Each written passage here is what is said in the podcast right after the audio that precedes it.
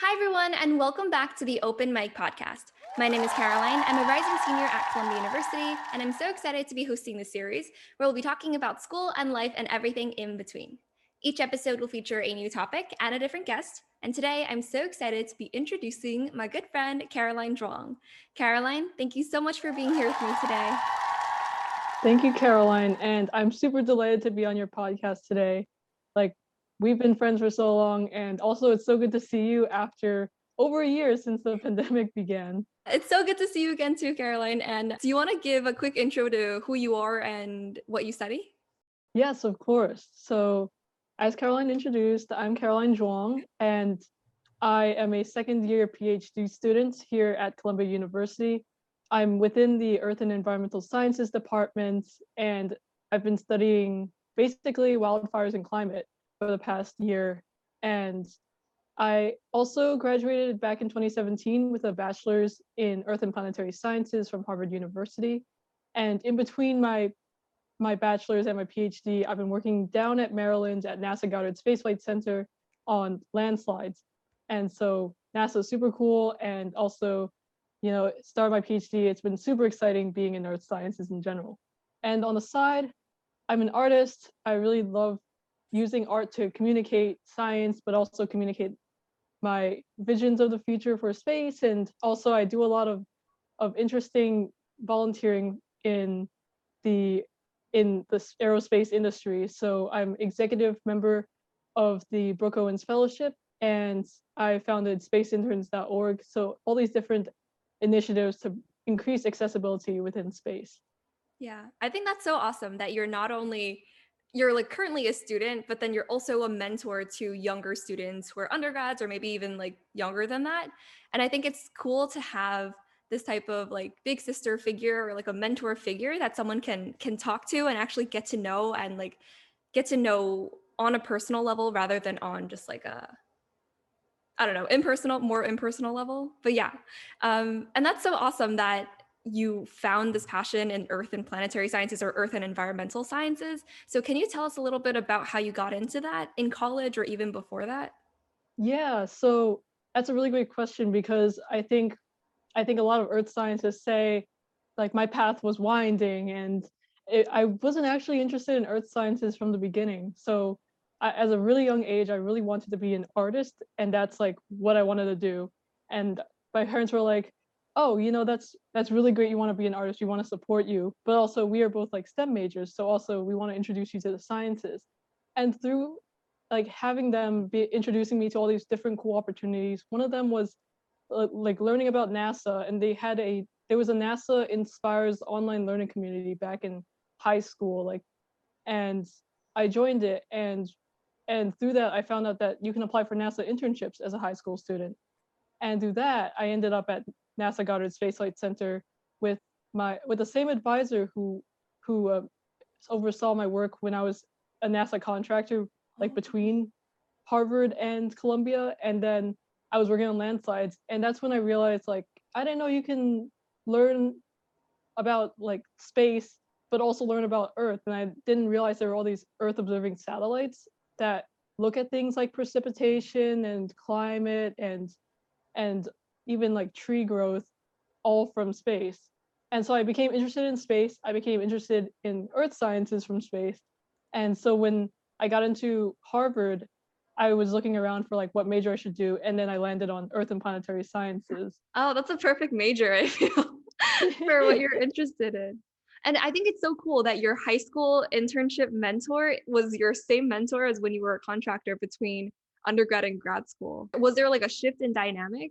Yeah, so I think it's really cool because uh, it's almost almost embarrassing that that my mentor Dalia Kirschbaum, she's an amazing woman and she's an amazing leader in the NASA Earth Science community, and embarrassing not so much that she she's my lead like she's my mentor but embarrassing that she saw me grow up as a awkward high school student to become then like a postgraduate like bachelor's student and then now in the phd realm. Like she basically saw me grow up from high school all the way through college.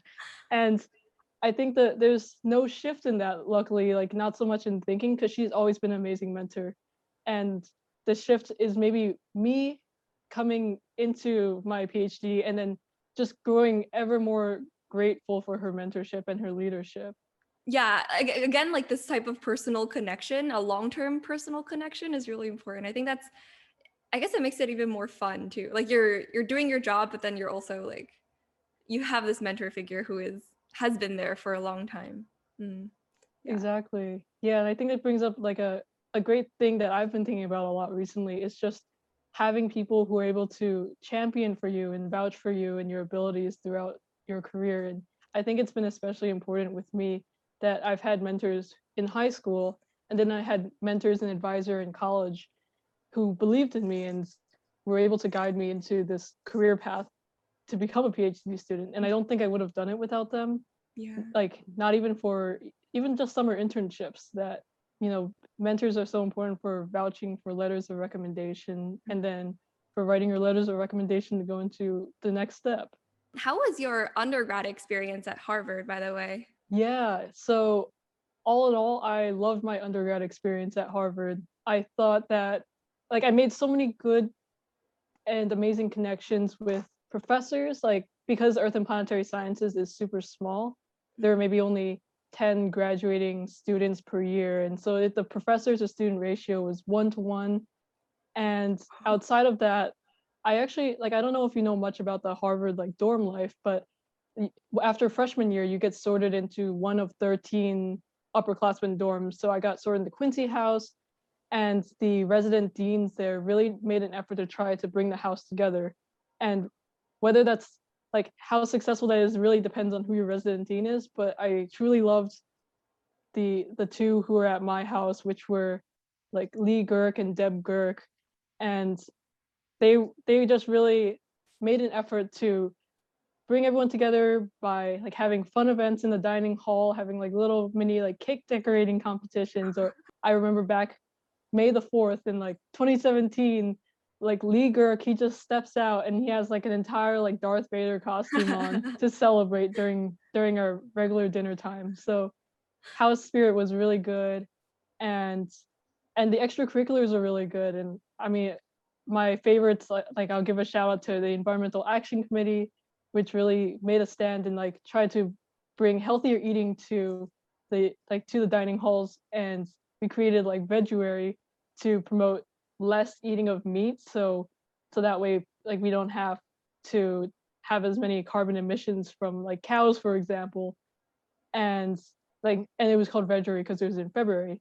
And then and then another favorite club was the harvard comics magazine the harvard crunch magazine which was the the student run comics magazine literary club where we draw comics and then we publish them in the in a seasonal or like semesterly publication. So both super cool. Really enjoyed those experiences. Also joined the Asian American dance troupe. Also great. Lots of fun things going on in college, and I have fond memories. It was definitely very hard in terms of classes, but that's the college life, right? Yeah, for sure. And um, what Mhm. about since you're you're a PhD now, so that means that you must have had some undergrad research experience, right? Yeah, so it started a little bit later in my undergraduate than I think most students start. So I know that a lot of students get really involved in freshman year, which is awesome. And it didn't really pick up for me until, say, uh, junior year when I took a class that was basically supposed to be just like research oriented. So you're just supposed to do a research project. And that's when I first got introduced to my soon to be senior thesis advisor, Bill Munger. And like, and so like Dr. Munger was super awesome. He introduced me to all this Harvard forest data and he and he and I collaborated on a project that was basically looking at how does like how does the carbon emissions in the Harvard forest balance with like how much carbon the trees are growing every year and so and like and in order for that balance to happen like how many trees can we cut down and then turn into like wood for using the wood burner in the Harvard forest to generate electricity? So that was like my first experience like first like major experience with research other than say summer internships which i also had projects. And then my really big research experience was trying to tackle my own question then in my senior thesis which was in senior year. And i worked with like dr steve Wofsy and dr bill munger in order to really learn more about carbon exchange in the Harvard forest and and understand like what are the components of that carbon exchange from photosynthesis? So like the trees absorb in in carbon dioxide and then exhale oxygen. Mhm. and then you also have the process of respiration. So the trees are also they still have cellular i mean their cells are both are both undergoing this photosynthesis but they're also respiring so it's the transformation of oxygen into carbon dioxide and like as and then the big question is like is this changing over time and so the harvard forest has over has this like long-term ecological station that monitors all these processes since like since like 1991 when Dr. Steve Wofsy installed the station. And I got to use that data and put it into this small statistical model that talked about these two processes, the photosynthesis and the respiration.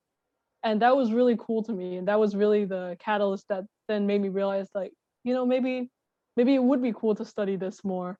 Although right after right after um, my undergrad, I was also in a very big mindset of let me go into the workforce and like let me go do something that's not directly academic academia and like being a student. So so then that's how I ended up going and I took a summer internship right before I started at NASA. So I was doing space consulting for a little bit and then I went into landslides and citizen science. So and that was a project coordinator position. So lots of that that's kind of like the path for me for research. That's so cool. What does a space consultant do? Yeah, so great question. So I was working at this company, BryceTech, and and my job was really like analyzing a lot of like satellite launch data. So it was a report that was produced that was basically looking at like how many how many small satellites are launching and like what are their purposes. And I got to use their database and really make those connections. And it was like it was another like research project, just in a different kind of field. And so and so space consultants basically make all these analyses and then look basic do a reflection based on all these things on like what had or how has the aerospace industry grown? Like whether that's in satellites or whether that's in launch vehicles like basically rockets like how are the rockets doing? You know you can analyze things like space tourism which is still up and coming. It's continuing to evolve and um yeah looking into the future like what will the services be in the future for aerospace? Like where are the where's the market? Did you have to have a really strong statistical background in, in order to be a space consultant or in order to be a PhD in earth and environmental sciences? so i think the statistical background definitely is is still coming along. I when i first started as or doing my senior thesis work i definitely would say i had no statistical background. I've mm-hmm. definitely i've taken like the intro classes in statistics and that was like that helped me at least with just beginning. There was a lot of like programming knowledge that i had to like pick up really quickly.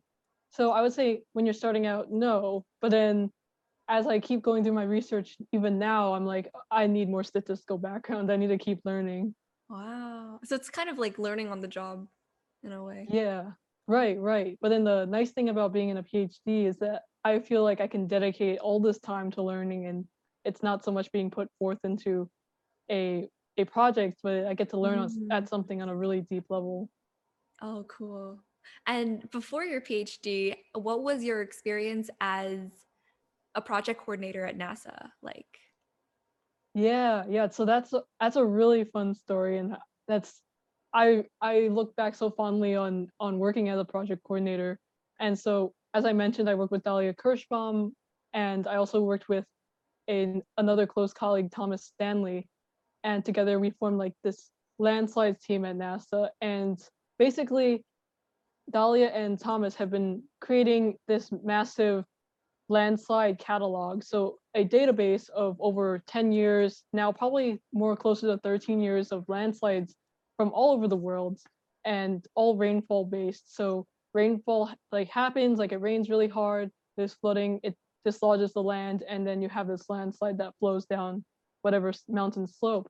And so they they gather data based on like when the landslides happened, where it happened, so latitude, longitude, things like is it a mudslide, is it a a debris flow, is it a rock slide, and then they were able to find this information from like newspaper sources. So news would report these like, oh, there's a landslide along this this specific road, and then and then they would gather all this information, put it into this database. And they've been collecting this for so long. And this is something that Dalia has started actually back when she was a PhD student at Columbia. Oh, wow. And yeah, and so then coming to my role, I was brought on as a project coordinator to continue this effort, but turn it into a citizen science project. And citizen science meaning that anyone around the world, regardless of your expertise, you too can submit landslides to a global landslide catalog and help populate it and also hopefully reduce biases in the data because previously all of it was collected by a few scientists and interns at NASA. But what if anyone can submit it and take landslide data from their own newspapers, or even better, landslides that they see in person that aren't reported? And Oh, so I I had the really amazing opportunity to to make this like to help like design what the citizen project would be like and that included making training resources so anyone can come into the project without knowing anything about landslides and still start to collect that information and then I designed the website. It's landslides.nasa.gov. And then I I got to just like make all these really cool, really cool like graphics and and tutorial videos. And then I was on the NASA Snapchat once. It was really amazing. Or I was on it twice actually, not just once. So that's basically my experience. And then I got to present my results. I published a paper. So really, really great experience. Yeah, so my project coordinator role was very it was very self-defined in in that Mhm. artistic sense. And yeah, so I basically knew I came into this position with all these art skills that I've developed by, for example, working at the Harvard Comics Crunch magazine and then also just really loving art and continuing it since I was young. And so I had the Photoshop skills. I brought in like the I brought in like the web design skills that I also picked up from that's another story from like the Harvard Forest, like working as as an intern there for just a small winter. And yeah, this project coordinator role was really cool because it was a really a way that I combined all these different creative skills that I had for this specific project and then exercised them all in all these different ways. And I'm really lucky that this role was was so like free and I, I was allowed to define exactly what I wanted to work on in order to bring this project to life. And that that my advisor let me have all this creative freedom in order to do that. And it let me be a leader for myself too, because even though I was working for someone I was working for a project, it was very it was very much like me telling myself what to do next and thinking about what was the next step. And I think it, overall it was it was definitely a great independent experience, but also a great team experience because I was working with other people on this landslides team to get this project going. It's really tough to be able to it's nice to have the inde- independence, but then it's tough to be able to tell yourself what to do next because I feel like as a student, we're used to like in classes, we're used to our professors say like, oh, next week we're learning about X, Y, and Z, and then our exam is on this date, and then our final project is on in two weeks from now. But then being being able to hold yourself accountable to meeting the deadlines that you set for yourself, I think that's really cool. Did you apply to PhD programs while you were a project coordinator then? Yeah, yeah. So that was a little bit challenging too, which is balancing that time to apply to programs while also making sure I was still finishing up my NASA landslides work. And it was also it was also very lucky for me, and this goes back to the theme of like having great mentors and great advisors that that my my mentor she really pushed me to apply to PhD programs because she sees that potential in me going into this next step that she was very encouraging and knew that I was applying even while I was finishing up this project. Oh, so did you know that you wanted to do a PhD when you were going into the project coordinator role? So actually, no, that's a great question because I went into this project coordinator role thinking like I really want to not be a student anymore and mm.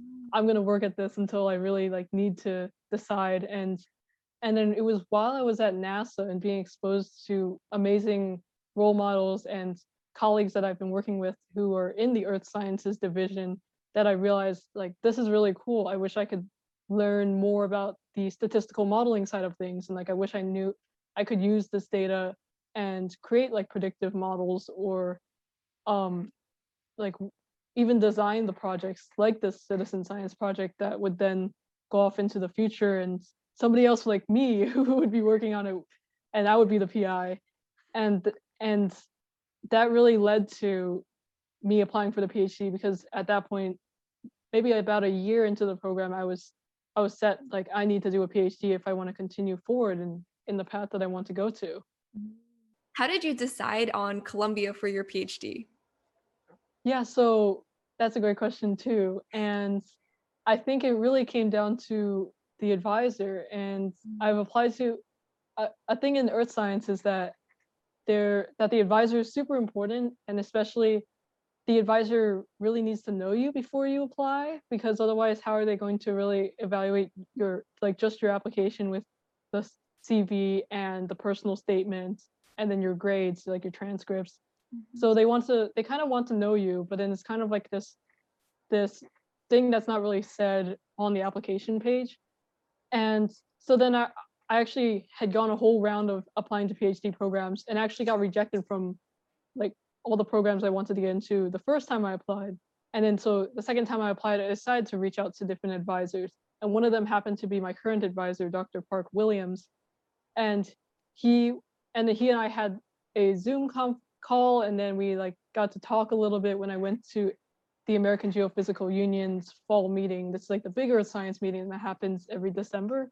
Oh. And I was there to partially present my landslides work, but also there to talk to potential advisors. And he and I really connected and he he and I really wanted to work with him. So it was really great that that fell in line because Columbia has a really great earth science program and I was super excited to be here at Columbia and the Lamont Doherty Earth Observatory that's here. And also just to work with Park Williams has been amazing. And also like my advisory committee has been amazing too. So it's it kind of fell into place and you know location was also important and I'm really lucky that I got to be at Columbia because I'm from Long Island and my family is on Long Island, so it's great to have that support network in the background of being able to go visit my family. For sure. I was also thinking, um, I, I never confirmed this by Google, but I've heard that like the building on top of Tom's restaurant, is that part of NASA? or is that is that part of like a yeah, is it? Yeah, yeah. yeah, so that's the NASA Goddard Institute for Space Sciences is literally above Tom's restaurant. Oh, So wait, you have Seinfeld at the bottom and then you have like NASA at the top. wait, that's so funny. Wait, how have you been inside before? Oh no, I look I haven't I haven't gotten access to that building. You need oh, a it's like you a need a NASA badge to get in there and I I almost I mean obviously I can't keep my NASA badge, but I did have a NASA badge at one point, but I had to turn it back in when I left Goddard. I've always like heard that it was a super important NASA building, but I never I don't know, it was like not believable to me because it was right there, but I guess now it's confirmed. And just going back to the point where you were talking about like forming a connection with your mentor before applying to PhD programs. I think that's again like going back to the importance of strong mentorship and of, of the personal connection rather than kind of just looking at you on a piece of paper, like you were saying. Yeah, that's awesome. Um, yeah. and now that you're a PhD student, your work is on wildfires, right? Yes. How did that evolve throughout your academic journey? Yeah, yeah. So that also was something that started at NASA and and actually was was crazy when I connected. So I so at NASA I was working on landslides and one of my jobs as a project coordinator was to to validate landslides submitted by citizen scientists, but also continue to help improve the database by adding landslides that have happened like every single day. And landslides are happening all the time. Like there's a Google News alert that we use in order to find new articles of landslides that happen, like newspaper articles. And I've been I was going through these articles and in and in January 2018, there was actually this massive mudslide that happened in Southern California in Montecito, like near Los Angeles. Mm. And I was so surprised because first of all, like I don't I didn't expect large landslides to really happen in the United States because a lot of the United States is urbanized. But also this landslide in particular was pretty fatal where it, it killed a little over 20 people. And I also didn't expect that to happen. And that got me thinking like how could there be such a terrible mudslide in the United States? And turns out just the month before, so December 20, 20 this is actually I think it's December 2018, no December 2017. Um, there was actually the Thomas fire that happened, and that fire like created these conditions above the hills in Montecito, California, that then led to this ability for the the fire to like dry out the landscape, but also make the sur- surface soil in such a way that is more susceptible to having this huge debris flow. Like the mud is able to slip down the slope easier. And I realized that these there's all these interconnected hazards and like the earth is warming and incidents like this may increase and you might have more fires and then you might have because of those fires you might have more mudslides and it's all tied together and how do we protect human life and protect human infrastructure while also like dealing with these increasingly hazardous conditions Mhm. and I actually had no idea much about fires because I grew up on the East Coast. And that got me really interested in wanting to learn more about them, which is how then I reached out to Dr. Park Williams and connected with him. And that inspired me to go on this path of learning more about fires and, and starting this completely new field where that I haven't really touched upon before for my PhD. And now I'm I'm just like in it. I'm just right now. So you're right. What you mentioned is my project right now is studying wildfires in the Western United States and mm-hmm. how these different climate conditions, like modern climate, are affecting wildfires. Oh, that sounds really interesting. Definitely, like everything is so intertwined, especially when we're talking about the earth and nature and everything that's happening. Is your advisor's lab specifically also focused on wildfires, or as a PhD as a PhD student, can you work on something that is more niche or more like uh more specific than what your lab is working on? Yeah, so in the end, the like the student really has to come up and define their own niche. Mm. So I start out with working on wildfires, and I'm still working on wildfires, but there is this ability to be able to to move in such a way that you can define your own question, whether that's wildfires or in this case, like my advisor, he also specializes on on drought and also just generally on thinking about like moisture in the atmosphere and so hydroclimate so thinking about the water cycle and how that relates to the western united states and so there is this ability to move around Mm. and we'll see that i'm i just finished up my master's research so there's a lot of different directions that i could go in Nice. And your master's research is a culmination of two years of research, right? Two years of being a graduate student. Right right Okay. And then after that, you become a PhD candidate. Yeah, yeah. So the way it works at Columbia is that the PhD program here is a joint master's and PhD program. So you come into the program and you might already have a master's, but the idea is that you still have to go undergo this qualifying exam phase where you you have taken a bunch of classes. There's there's like a large class requirement first where I've taken like three classes one semester, like three classes another, and then like two classes, one class. Eventually you like take all those classes so you have this background body of knowledge of the earth system as it relates to your research. And then also in in between so like especially last summer and then especially the second year of my phd i've been doing a lot more research while taking these classes. Mm. And that becomes the research paper that I have to write and then present and defend to my advisory committee as well as to a few professors who are outside my committee who are in a different topic. So it has to be an accessible presentation for people who know like fires and who also have no idea about fires. Oh. And and then there's and then the defense also involves this questioning period. So they because they assume you know about the earth system from classes, you also have to be questioned on on topics that relate to your research but are also like more broad and with the knowledge of like say general circulation of the oceans and the atmospheres. Oh, wow. They can ask you on that even if it's, like, kind of not related to your project? Right, right. Yeah, But, but um still, like, somewhat related. It has to be somewhat tied. It's a new system, actually. The system got more research focused in the past 2 years. Oh, really? So, like, right when you joined? Yes, exactly. Oh, gotcha. Is it how is it different from other PhD programs? Is it an additional 2 years before you become a PhD candidate? Is that the difference? Uh, so I think a lot of other like, there are some programs that do require you to come in with a master's already, and then so Oh. your program would be shortened, but and you would only focus on, like, the PhD dissertation stage where you have a research question and you're only working towards answering that. They're not taking any classes. Oh. Yeah, but then for Columbia, you come in and I think a lot of United States programs do have this combined master's, PhD, where you come in, take classes, and do a master's research project, and when you pass this qualifying exam period, you your status changes to PhD candidate, Mm. and then you're working only on your dissertation research that then leads to getting the PhD and you defend your research. Oh, I see, I see. Would the people who are watching or who are judging you on your presentation, would they be professors who have taught you in classes as well?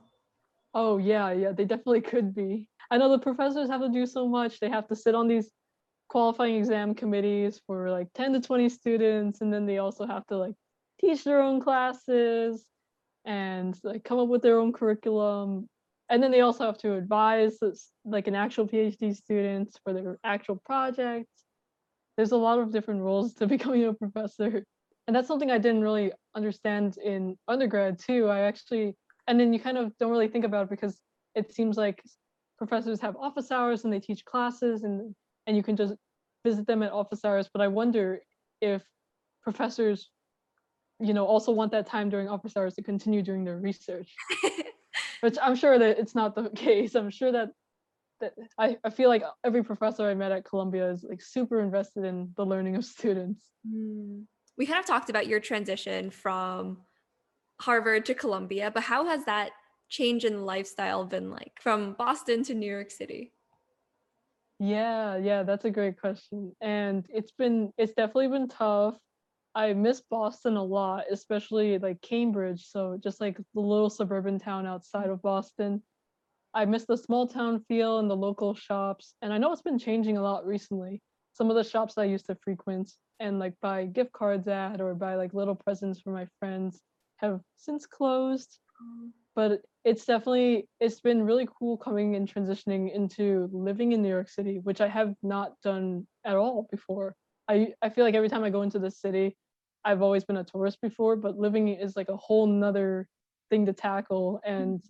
Columbia is definitely in its little bubble where where I think the town feels a little closer to Cambridge, would make which makes it feel a little bit nicer and calmer, and definitely but definitely it's cool to still be able to go down into Midtown Manhattan, like, down to towards, like, Times Square. Having it as an option is really good.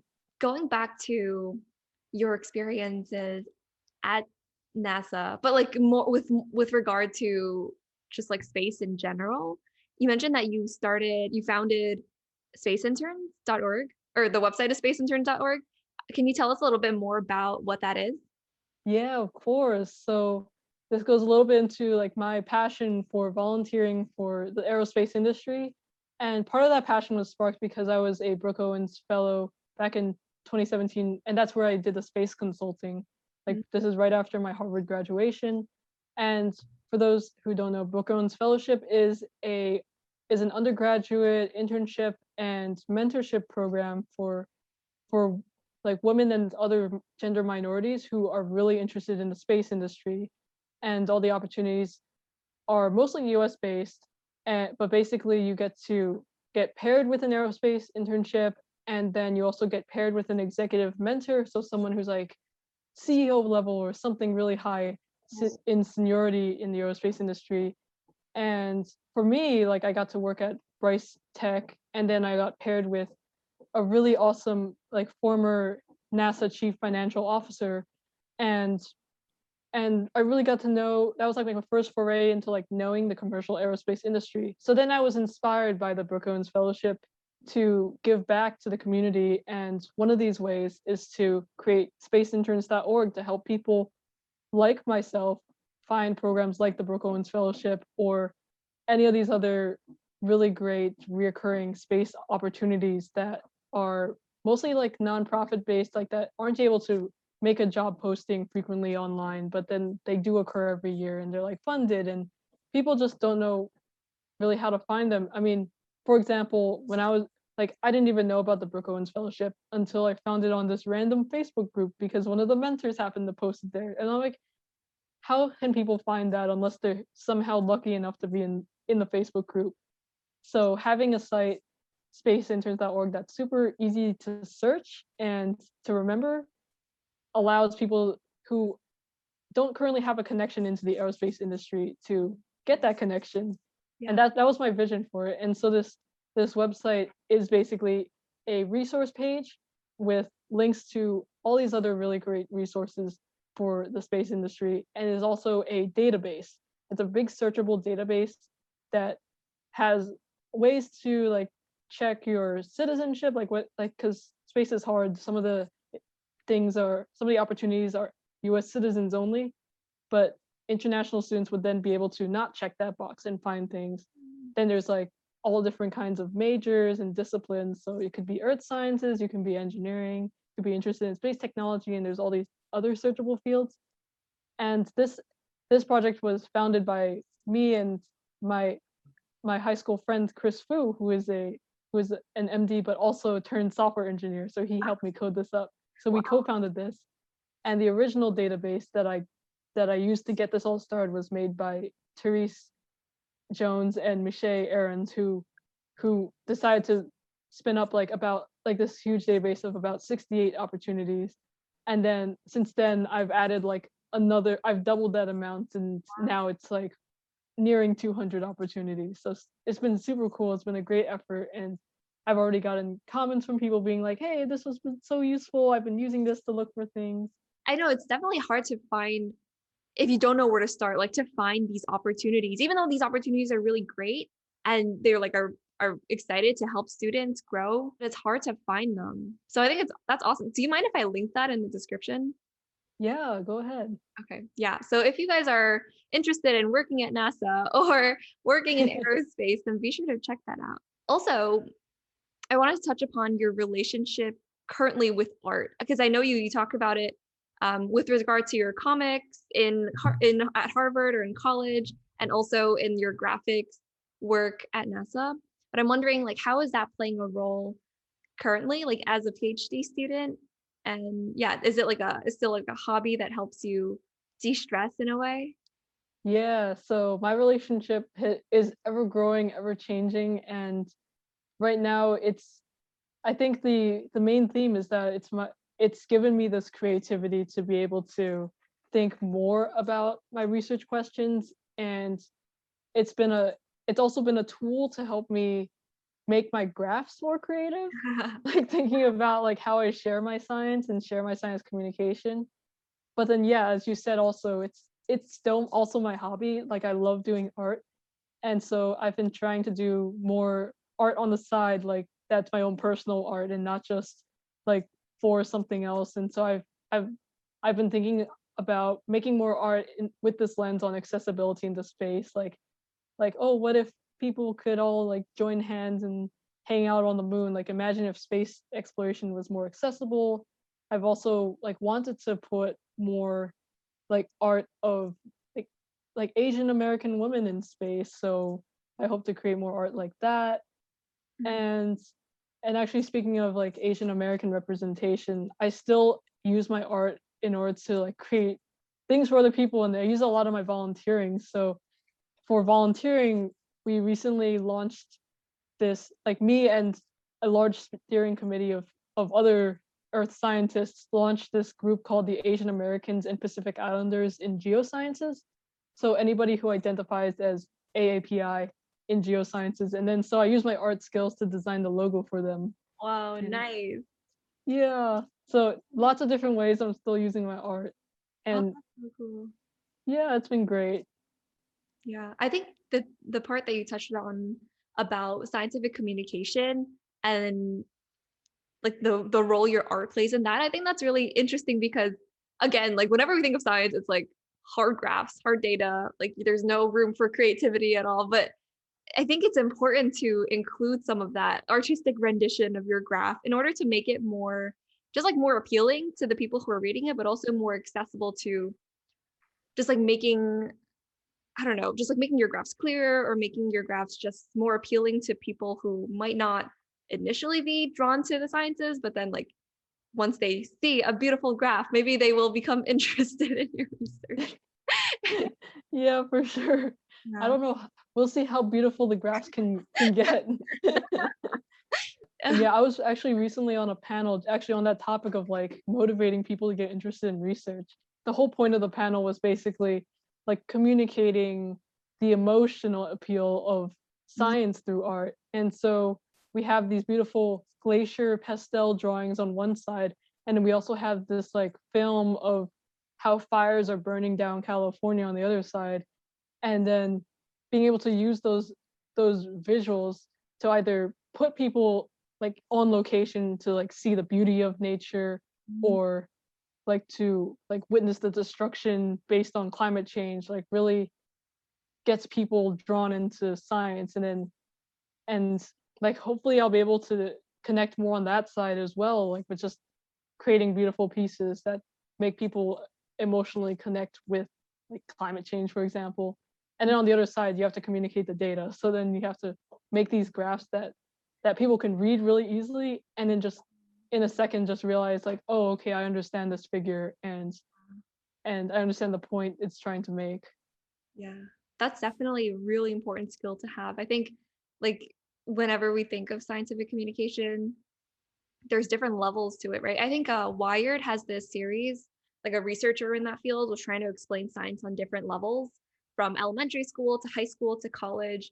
to grad student, and then to like another professional. So it's you have to be very flexible in the way that you approach scientific communication in order for your audience to actually understand it.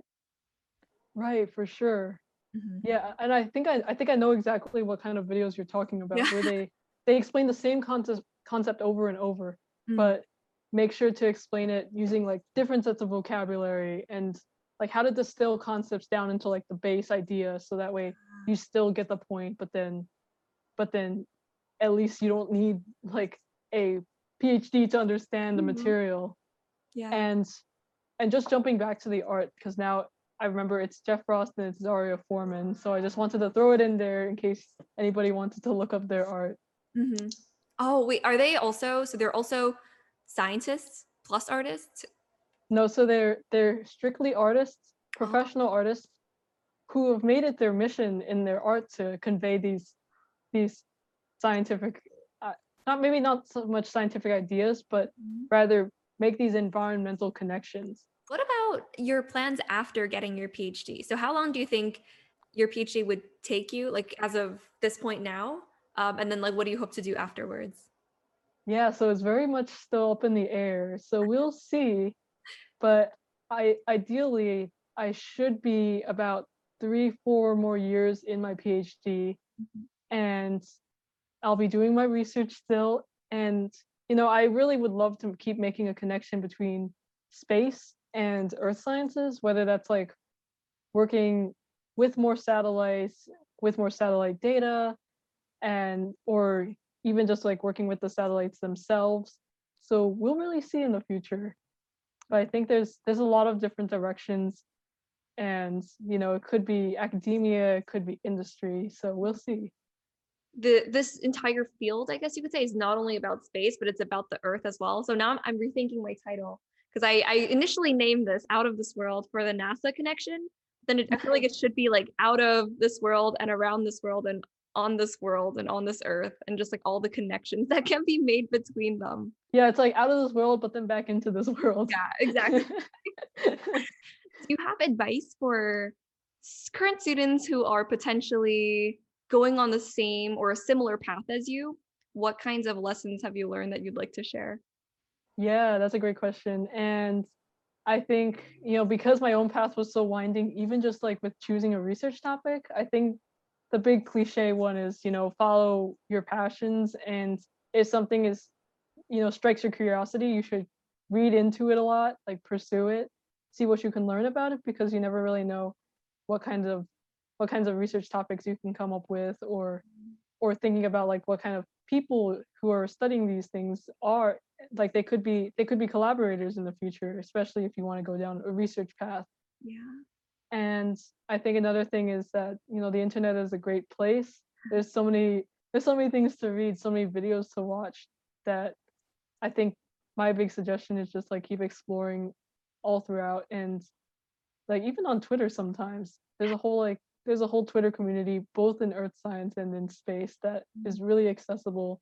That's really good advice. And also a really good note to end off on, I think. So just thank you so much, Caroline, for being on today's episode. I really learned a lot. And I think that whoever is listening, our audience, is also learning a lot too. So just thank you for being here. Thank you so much, Caroline, for inviting me on here again. Like, this oh. has been such a pleasure. I feel like we've talked about so many different things, and it gets me so excited to talk with you. That's so awesome. And thank you to our audience too for listening to today's episode. And if you're watching this on YouTube as a video podcast, make sure to give it a big thumbs up and subscribe and comment down below. And if you are listening to this on any other podcast streaming platform, then make sure to hit the big thumbs up and follow if you can. And we will see you in the next episode. Thank you. Thank you. Bye.